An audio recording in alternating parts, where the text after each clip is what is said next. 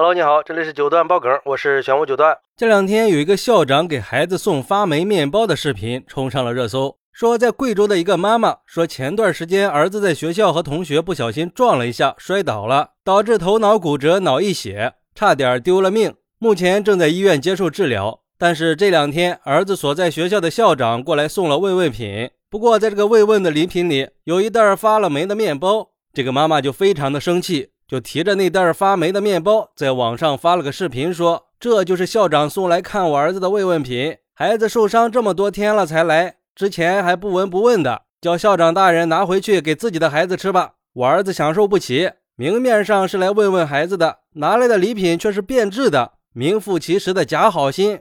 而据他最新的视频显示，在面包视频发出去的第二天，学校和市场监管局的工作人员把面包带走调查去了。他现在也特别期待调查的结果。后来，学校办公室的负责人回应说，这个学生的确是在学校受的伤。对于视频里提到的校长送的面包发霉的事儿，这个负责人说，校方绝对不是有意把发霉面包送给学生的。面包的外包装袋是完整的，校方工作人员在购买之前还确保了在保质期以内，但是不知道里面已经发霉了，也不可能提前打开来看。而且经过市场监管部门鉴定，我们给学生的慰问物品在保质期内。之后有媒体联系上了学校买发霉面包的店铺，店铺的老板说他们是持证经营，进货的供应商也是有资质的。涉及的鲜切面包在保质期以内，而且在销售的过程中，他们跟购买的老师都进行了外包装检查，没有发现有什么异常的。再说了，我们也不敢把发霉的面包放在店里卖呀。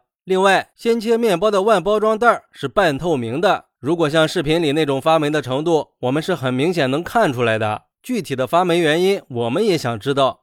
哎，也难怪这个妈妈会生气呀，这解决问题的态度不对呀。有网友就说了。那么问题来了，校长到面包店里买了发霉的面包送给学生，面包店说选的是临近的面包，面包生产商又说有生产资质，在保质期内，那这是谁的错呢？演了这么一出荒唐剧，第一责任人是谁？第二责任人是谁？怎么处理？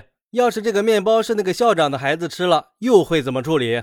还有网友说，作为校长来说，作为校方的工作人员来说，很明显是责任心不足的，在对待这个事情上并没有用心。如果当时仔细检查一下，一定可以发现面包到底有没有发霉。面包店的工作人员不是说了吗？这样的鲜切面包是透明的包装，很容易发现问题的。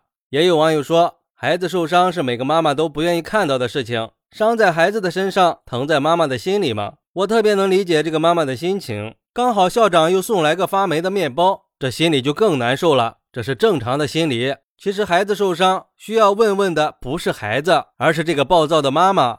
其实我个人觉得，在发霉面包这个事实面前，一直强调在保质期以内，明显是有推卸责任的意思呀。错了就是错了，为什么就不能大大方方的承认是自己不够细心呢？及时的联系学生家长道个歉，也许就不会有这些矛盾了。这个事儿也可能就是因为这个校长倒霉吧。去看孩子，应该确实是想问问一下，应该也不至于是故意买发霉的面包送给孩子，只是没想到本来是想解决问题，现在却激化了矛盾。但还是要吸取教训呀，这也足以说明学校在孩子受伤的处理上关心度真的是不够的。如果足够关心了，双方就会在第一时间联系协调处理了。还有就是孩子在学校期间，学校也要加强安全管理，尤其是中小学，孩子的自控能力差。一下课就像脱缰的野马一样，很容易受伤，所以学校应该安排一些工作人员下课期间管理一下，免得再有伤害事件发生。